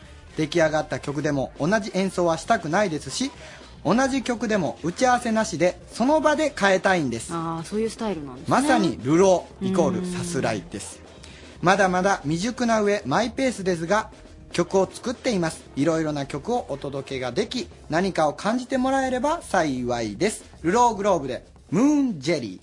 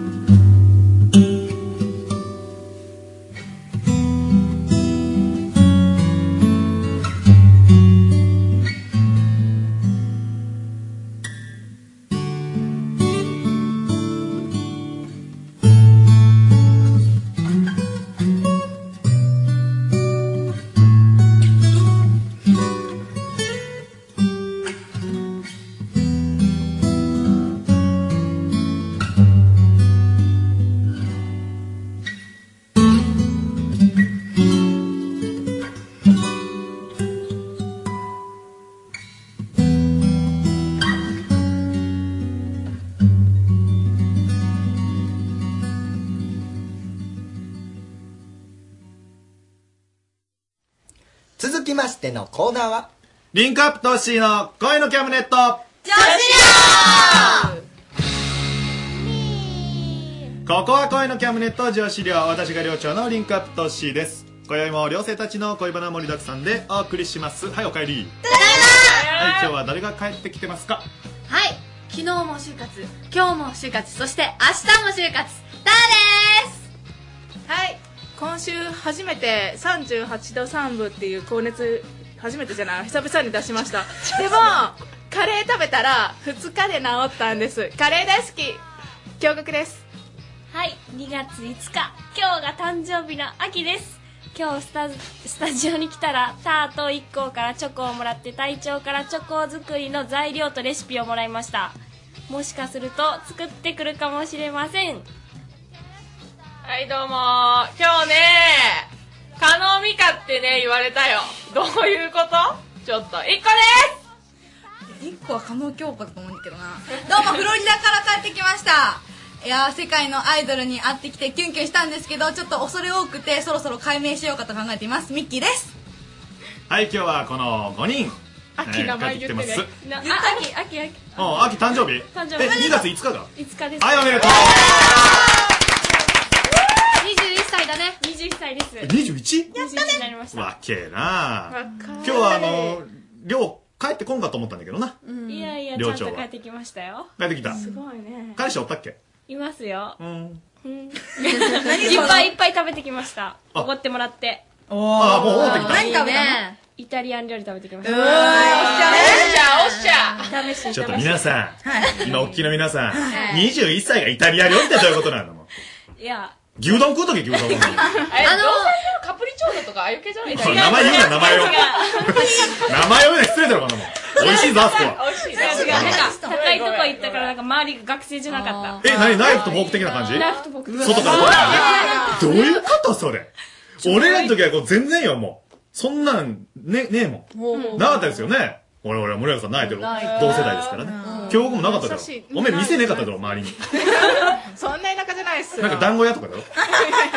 団子屋の方がない。団子の方がないらしい。うちも今日サラリーマンに囲まれて、一人で牛丼食ってきたんですけど。350円ぐらいの。今日はなんかスーツじゃけどどうしたの？スーツじゃけど、まあ今日も就活ですよ。で、合間に牛丼一人で食べるみたいな。なんか保険のおばさんだと思ったの。いやいやいや、ティッシュ配らんけな。配らんけみたいな感じだな。ただ最近さ、こういう就活服多いけど、何でしょう？もうその、だから就活です。なんで今一回チェって言ったの？聞きました皆さん今。言った瞬間にチェ。おめえもうサラリーマンだよ。違う。今ね、ごめんなさい。どうした？シンシンションか。さっき食べたチョコレートが歯に挟がっとって。俺今、ちょっと濃度が濃かった。ちょっと歯に挟がっとった。ごめんなさい。ちょっと濃度が濃かったんですよ。外国産だったから。それのチョコレート。一個うるせえよ。ごめん、黙れ、ほんまに。ダメ、一個が勉強。ごめんな、ちょっとベロで、ちょっと、ちょっとやってしまった。今日は、大丈夫ですか？お聞きの皆さん。ちょっと荒れてますけど。すいません。まあ、要するに、チェって言ったってことですよ。はい、すいませんでした。ね。でも、変わったな、最近ほんまな。まあ、今度から、まあ、これからね、こう、人間を変えていこうと思って。ちょっとさ、先週さ、誕生日のって話したが、あれぐらいからちょっと変わっとるよな。そうなんですか？だってさ、俺もさ、ブログで言うたしさ、このレディキャムのブログでも載しとるわけじゃが。いや、あれびっくりしましたね、載っとったから。だいぶ、これ有名になっとるね、タイ。でもそんなに言われんけどな。ターですかって言われるんじゃない？全然言われんな。温泉のターですかって言われるか、中3からブラ使ってるターですかって言われる。エコブラ。街中で声かけられる？ないなぁ。まずないな。まだねえか。まあでもそこまで言われたら嬉しいわな、ほんまに。あれってさ、ちょっと先週の続きであれだけど、あれって、普通、撮影するときって、なんか、つけるん？下着って。まあ、普通はつけると思います。なんかイメージな。普通はつけるよ。あれつけた？しかし、私はつけてない。え、嘘？ポンなんだね、下が。そこ言わせるか、まだ。下は？そこ言わせるか。そうですね。下もつけてない？そうです。え、じゃあ、あれ、そのままの姿？え、じゃあ、あれ上がった時にちょっと、あらーってなら、ちょっと。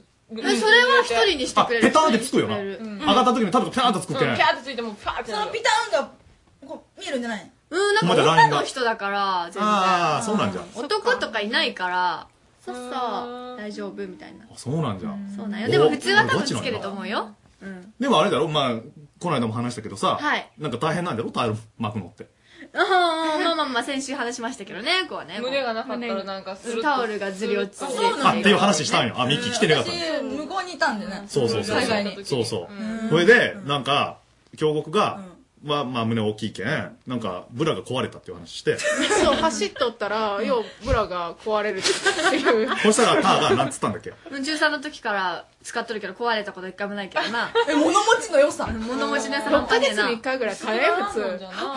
だよね。ごめんなさい、ダブルトークしないでください。ごめんなさい、座談会の風な感じでやってるんですけど、リスナーさんがいるので、あっちとこっちでやられても、聞いてる方は聖徳太子じゃないので、ごめんなさいね、本当にね、今の誰が悪いかというと、京極が悪いと思います。ターが喋ってるのに、京極がミッキーに喋ったから、今、なんか、すげえステレオでどうしたんかな、思ってる。ね、ステレオで聞いてる人は多分びっくりしたんじゃないですかね。何ヶ月ラジオやっとんだろう。びっくりしたな。なんて空気の読めねえ芸人だと思って。怖い。聞こえなかった。ねえ。聞け。いや、それで派生してなんだけど、お風呂みんな入るじゃろ？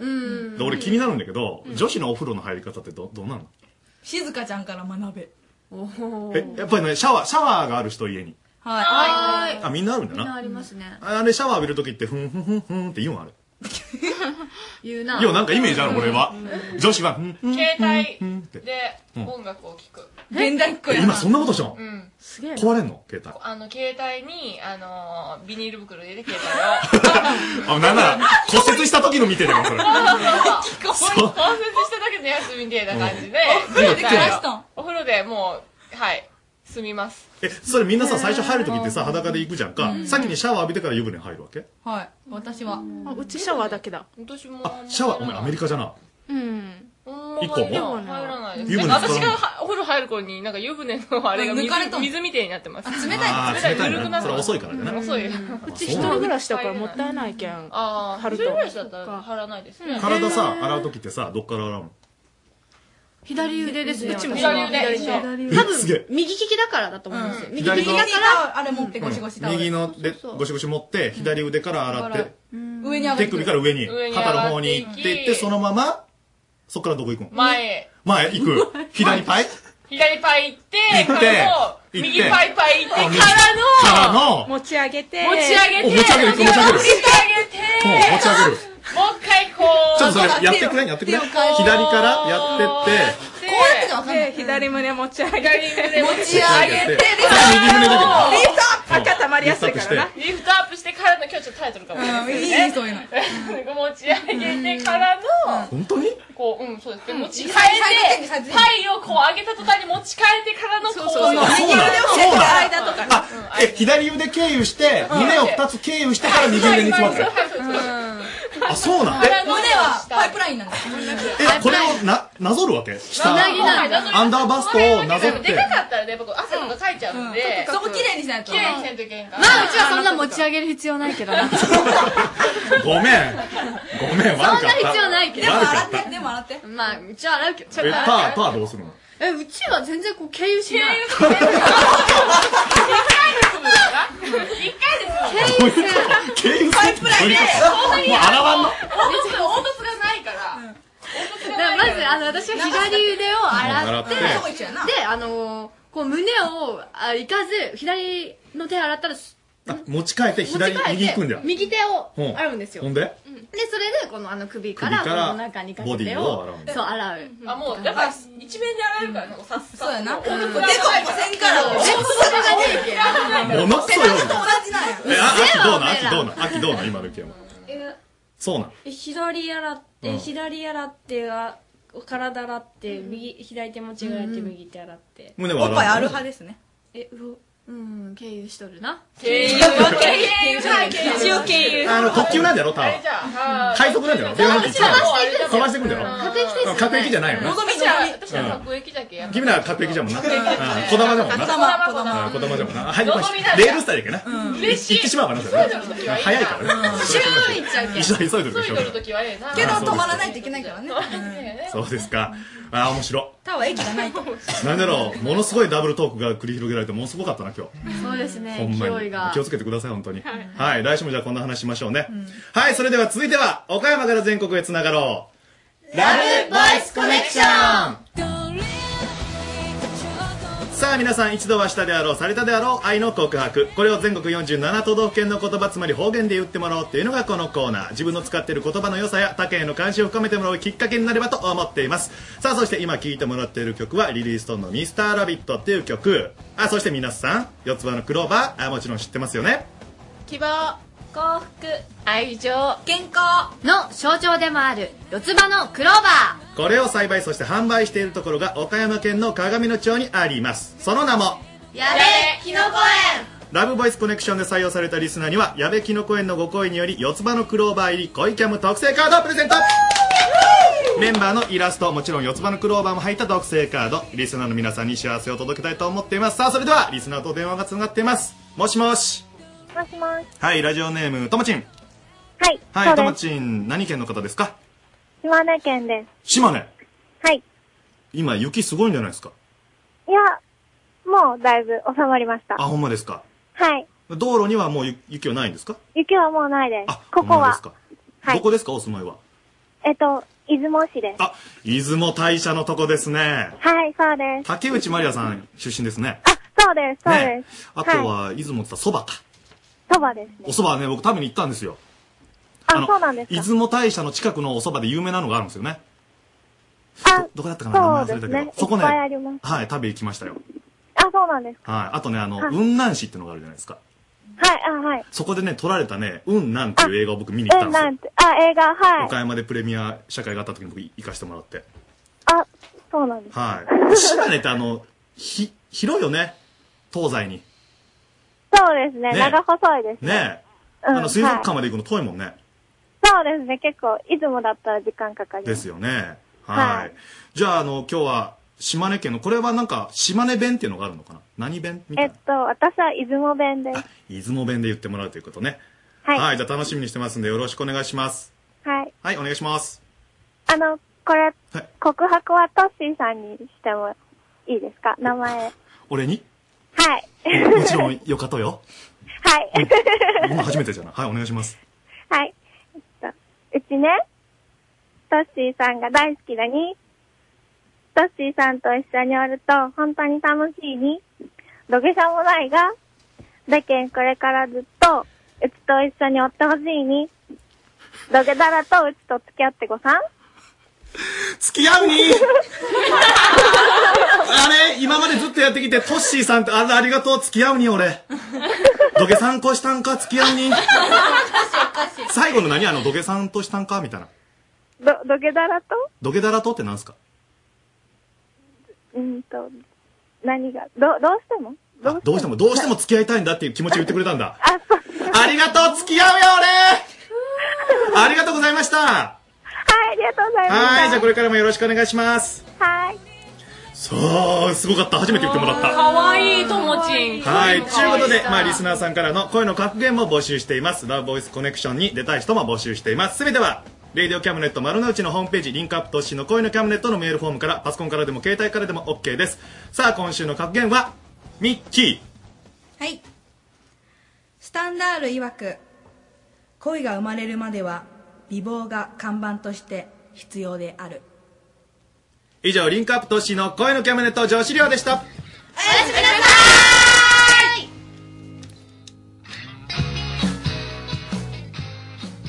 ねえ、どっから体洗うっていうのってさ、よく質問するけど、リアルに語らないっていうのが定石よね。こんだけちゃんとこまごまと喋ってくれるのってレディオキャムネット丸の内だけやと思いますよ。私も安井優子っていう名前さえなければ入りたかった一緒に「わかる」って、私も「こだま」って言いたかった入りたかった別にそう強がらんでいいっす。経由するんですね。経由したい。いや面白かったです。とりあえず曲いきましょうか。はいはい。あ、元日放送番組内で生まれた楽曲覚えてますかね。大月教授。そうです。満を持して、完成披露です。お聞きください。大月武美教授で、レディキャム2011。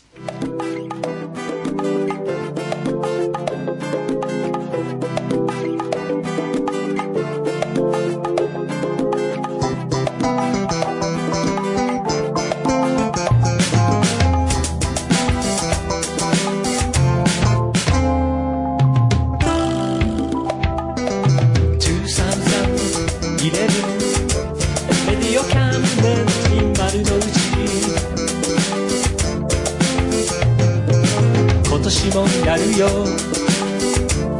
スナーに届け夢と愛、そして笑い。ラインナップは適当でいいさ、この道で行くと決めたなら、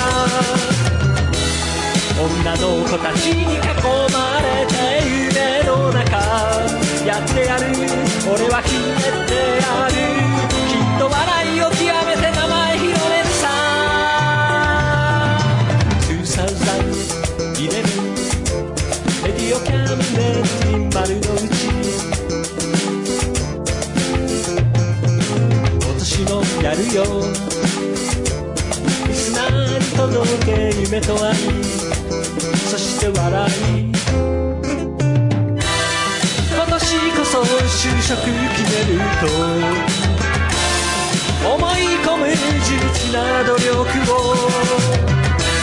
嘲笑うような恋キャム女子の残りが断ち切って、俺は決めてやる、きっと来年こそ生物の先生さ。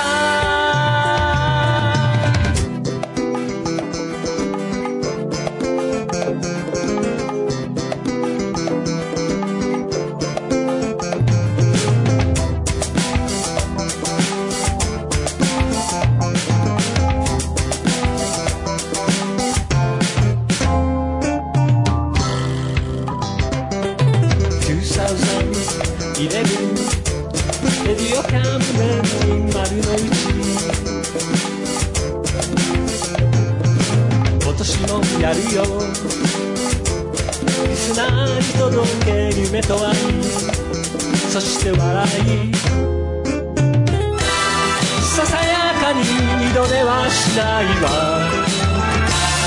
お化粧もノリも良くないし、それよりもいつか季節を追い越したらときめいて私決めてやる。きっと番組ライブでバージンロード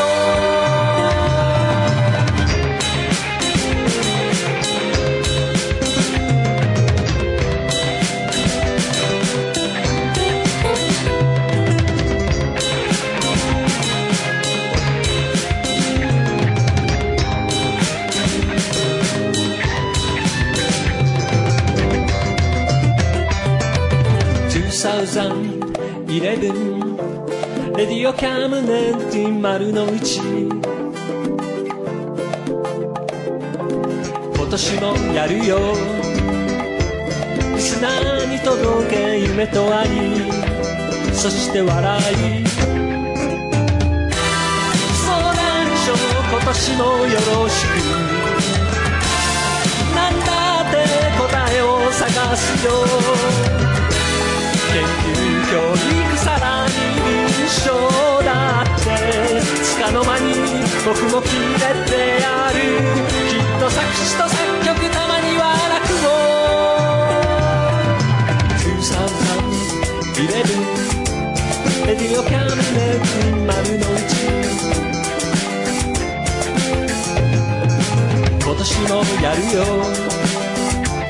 リスナーに届け夢と愛、そして笑い。2011レディオキャムネン丸の内、今年もやるよ。リスナーに届け夢と愛、そして笑い。2011レディオキャンペーン丸の内、今年もやるよ。リスナーに届け夢と愛、そして笑い。2011レディオキャンペーン丸の内、今年もやるよ。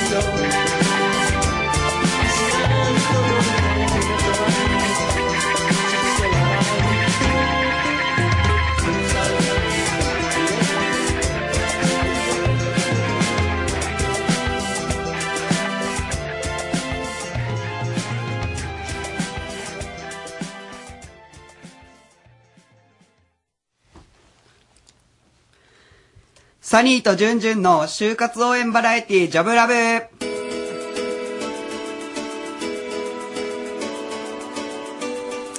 タイトルコールからですね、ジュンジュンの文字を消そうか悩んでおりますサニーですジュンジュン全然やばい。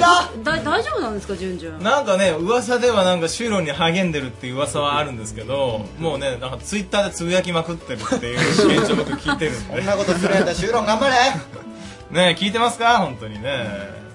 まあ、今日も同じのメンバーでね、はい、お送りさせていただいてるんですけれども、ちょっとゲストでですね、お二人の学生に来ていただいておりまして、それぞれ自己紹介を。はい、はじめまして、岡大経済4回生の増則と申します。お願いします。はじめまして、岡山大学大学院自然科学研究科、1年生のひろきと言います。よろしくお願いします。で、おなじみの、はい、じゅんじゅんに申し訳なくなってきました、はい、最近いつも出てますスターです。もう八方ミス、ミス八方美人だね。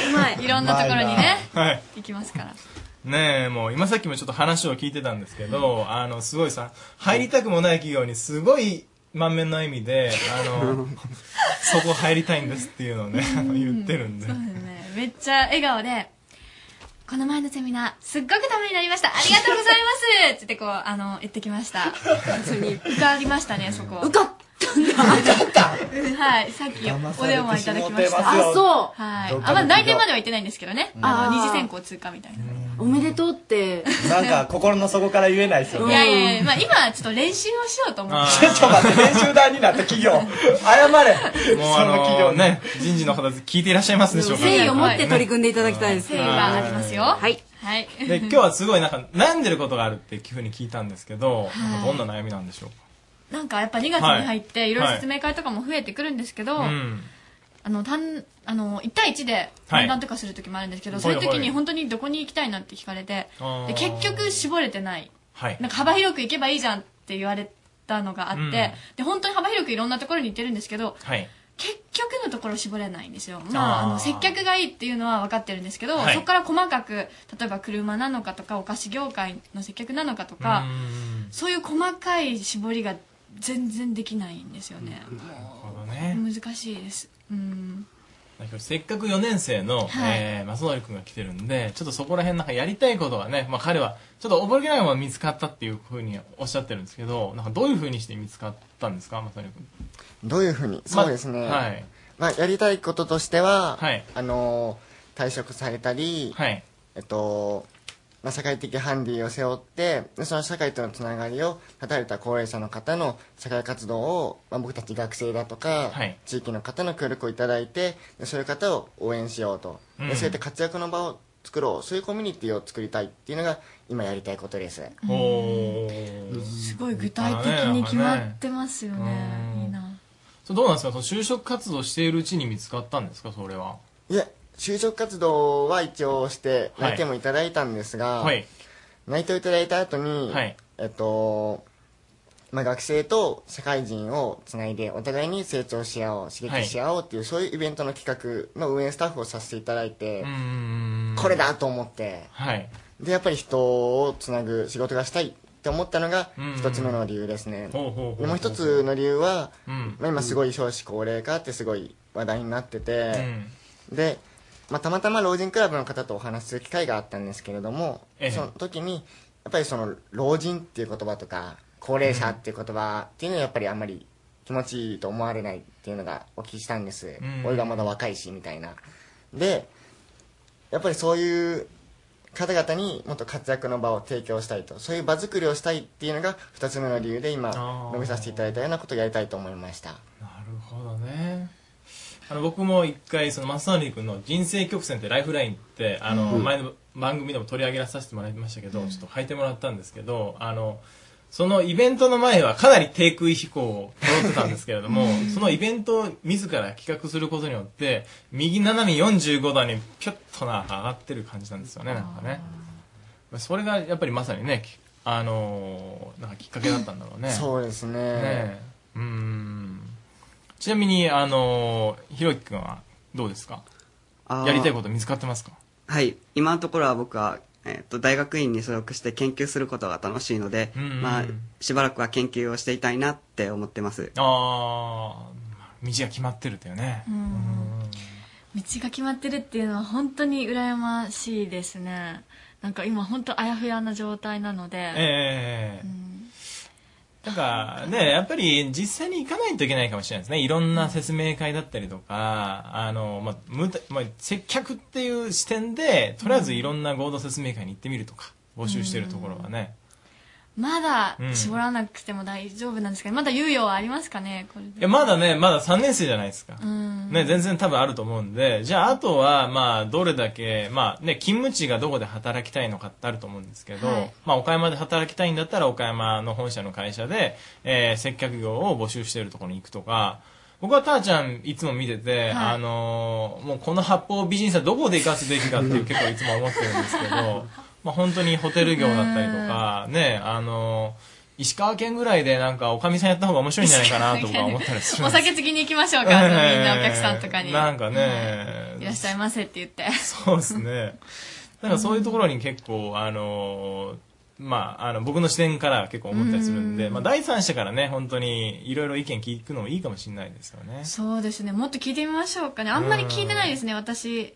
どういうのに向いてると思いますかとか、あんまり他の人には聞いてないかもしれないです。ああ、人事の人に聞いちゃうとか、ああ私何に向いてますかみたいな、なんかね。なんか人事の人にはなんか、まあ、とりあえず営業系なんじゃねみたいな感じで軽くは言われたんですけど、ああほうほうほうほうほうほうほう、なんかそこら辺正則君の中でそういうなんかその見つけ方とかで他の人からアドバイスを受けてなんかこれだみたいなこと思ったことってありますか？そうですね、はい、これだっていうか、もともと僕はコンサル系に興味があって、うんはい、まあ、それは自分のスキルとか知識を生かして何か人の役に立ちたいと思ってたんですけど、でそれでコンサル会社の人にお会いしに行ってお話を伺ったんです、はい、その時に別にそのコンサルやりたいからコンサルに来なくても、うん、別に例えばアルバイトで皿洗いをしてても、うん、どんな洗剤がいいかなとか、うん、お皿をどういうふうに並べたらもっときれいに洗えるかなとか、うん、考えてたらそれはお皿洗いコンサルさんとなれるよって言われて、うん、でそれからどんな業種でも突き詰めれば自分のやりたいことができるんだっていうので道が開けましたね。あうんいやなんかお皿洗い一つでもなんかいろんな視点っていうか考え方があるんだなっていうのは今はぁって感心しましたね。うんねえもうちょいコメントとかすごいターちゃん得意になってきてるいやいやいや別に思ったこと言ってるだけですよ。なんかだって私とかすごい無意識にお皿洗ってるだけなんでなんかどうやって洗ったらいいかなとかこんな別に工夫しようと思って考えたことなかったんでほうと思いまして、まあそこじゃないけどなんかね、はいそうですねはい、なるほどなるほど。なんかでもどうですかそのひろきくんはその研究だっていう思ったのはどういうところですかね、うん、やっぱり昔から小学生とか中学生の頃から、うん、なんでこういうことが起こるんだろうとか例えばいろんな自然現象がなんでだろうとかずっと疑問に思ってて、うん、高校に行ってもそれがずっと科学とかも勉強するじゃないですか、はい、でそこであこういうことだったんだああいうことだったんだって気づきがあってそこであみたいな感じになってなんか僕の中で満足感が膨らんでいったんですよ。でそれでじゃあ大学どこ行こうかなって思った時に純粋に自然科学ができるような理学部のところに行ってみたいと思ったんですね。でじゃあさらに勉強してみようって思って理学部でさらに勉強してたらじゃあ今度は自分でそれを研究して新しいものを見つけてやろうじゃないかとその方面白いだろうって思って今大学院に住もうって決めて今研究をしてますね。うんいや結構正則君の結構深い話を聞いたんですけど、はい、今の現時点に至るまですごいなんか紆余曲折じゃないですけどやっぱあったみたいなんですよね、うん、聞いたことはないんですよ。そうなんですそうなんです、はいだから悩むのって当たり前なんで、はい、なんかいろいろ悩みながらねおかみさんに行ったりとかなんかそのアナウンサーに行ったりとかなんかいろんなところをねジグザグしながらキャリアにも進んでいくんじゃないかなと思うんですよね。まあその迷ってる時がまあ面白いかもしれないですね。そうなんですよ。で何かを見つけたらもうそこで一気にね怒りを下ろしてですねそこをまっすぐ突き進んでほしいなというふうに思ってます。はいありがとうございました。はい。また来週は、たーちゃんのね、ちょっとすっきりした声を聞きたいなと思ってます、はい、また来週お願いします。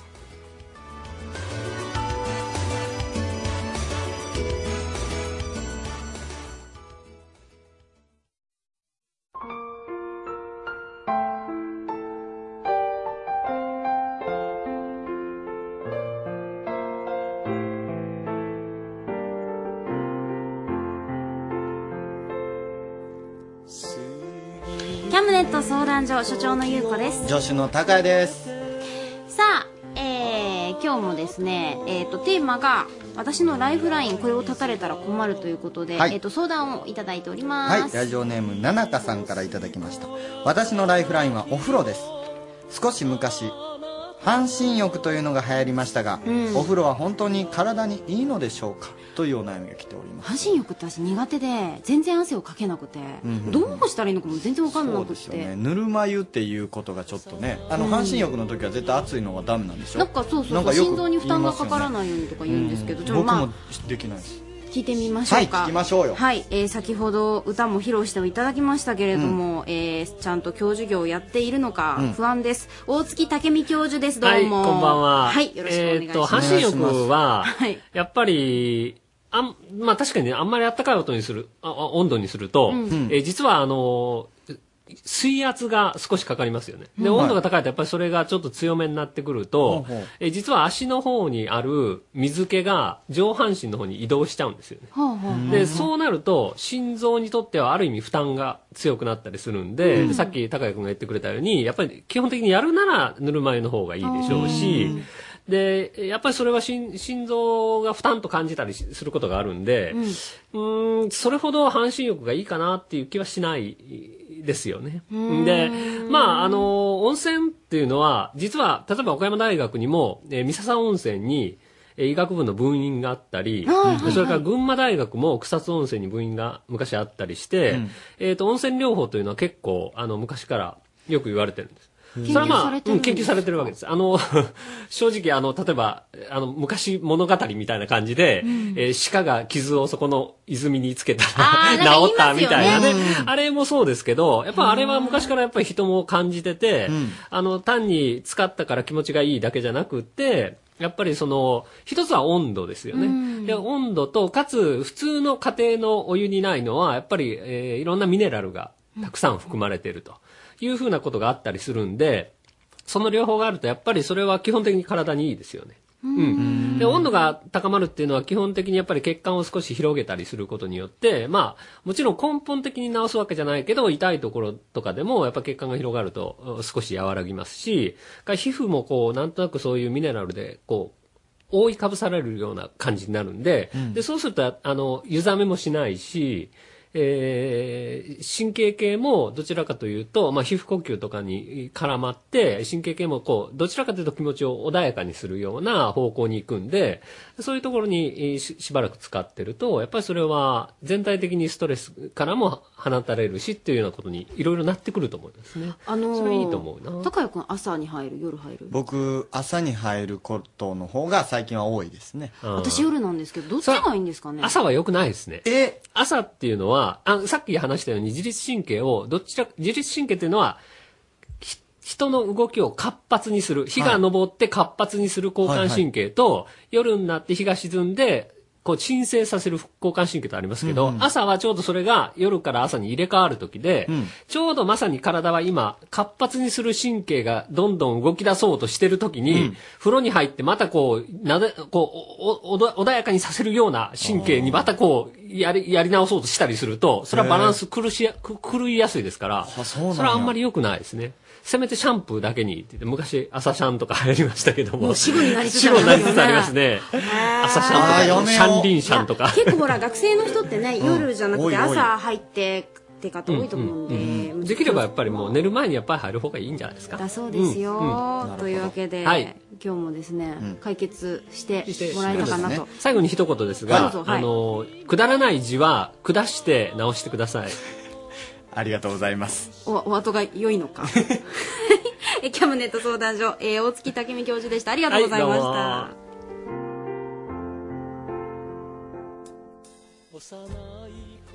続いては、言ったもん勝ち、街の声。水曜日の夕方に運動公園へ行き、私のライフラインを聞いてきました。まずは、ランニングしていた渡辺さんという方です。ランニングの足を止め、インタビューに答えてくれました。渡辺さん、あなたのライフラインって何ですか？水と電気。もちろんその他に空気とか生きる上で必要なものあるけどもね。こんな時に、なくなったら困るなって思った時ってありますか？そういう供給が途絶えた時ね。今までそういう経験はありました。水道が凍って出ないとかね。そんな時どういうふうに対処したんですか？まあこの辺りだったら待っとけば自然に溶けるから何もしない。電気がなくなった時ってどんな対処しましょう？もうあれでしょ、電力会社が分かってるから、まあそんなに長時間停電することないからね、ありがたいです。今の世の中は大変便利ですよ。電気や水がなくなって苦労したことを聞き出そうとしたんですけども、水は待てば出る。電気は電力会社が何とかしてくれる。渡辺さんが子供の頃の状況に比べれば今の苦労などないようなものなのでしょうか。続いては向こうから声をかけてくれた好奇心旺盛な大学1年生です。林亮介です。あなたのライフラインは何ですか？元気がなくなったら困ります。なるほど。いつも元気ということですか。一番やっぱり大事ですね、うん、逆にどんな時になったら元気がなくなりますか。やっぱ学校帰りとかバイトで疲れたりしたら元気がなくなりますね。で元気を取り戻す方法ってどんな方法をとってますか。やっぱ自分の好きなことがあるんで、その服選んだりとか、美味しいもの食べたら、ラーメン食べたら元気になります元気は皆さんも絶対必要なライフラインだと思います。林くんはラーメンを食べて元気を取り戻すそうですが、皆さんはどんな方法で元気を取り戻しますか。続いては公園でサッカーの練習をしていた少年にライフラインを聞きました。西谷瑞希です。あなたのなくなったら困るものっていうのは何ですか。サッカーです。サッカーは何年ぐらいやってるんですか。もう6年ぐらいです。ちなみに今おいくつですか。13です。どんな時サッカー楽しいと思いますか。やっぱり点を決めたりとかするところです。将来の夢はサッカー選手。以上、言ったもん勝ち街の声でした。来週のテーマなんですが、来週は私に〇〇をください。これはいろいろね、幅が広がりそう。またもう僕はもう完全に私に単位をくださいでございます、ね、教授よろしく。はい、ということで最後のコーナーに参りましょう。今週のこれだけはゆうこ。私もこだまこれどういういやまあこれは別に色っぽくは入れないですよ。ただでもほんまに小玉かどうかっていう話ですよ。大玉かっていう話そうじゃなくて、いや小玉大玉の話、玉ってそういうことじゃないでしょ。うん。いやまあでも今日も面白かったですよね。恋キャムね。最近どうしてもこのコーナーで恋キャムの話になるっていうね。ちょっとずつなんか恋キャム頼みな感じになってますけれども、はい、お楽しみいただけましたでしょうか。面白かった。ということでお送りしてまいりました。高谷と安井優子でした。おやすみなさい。Radio Cabinet.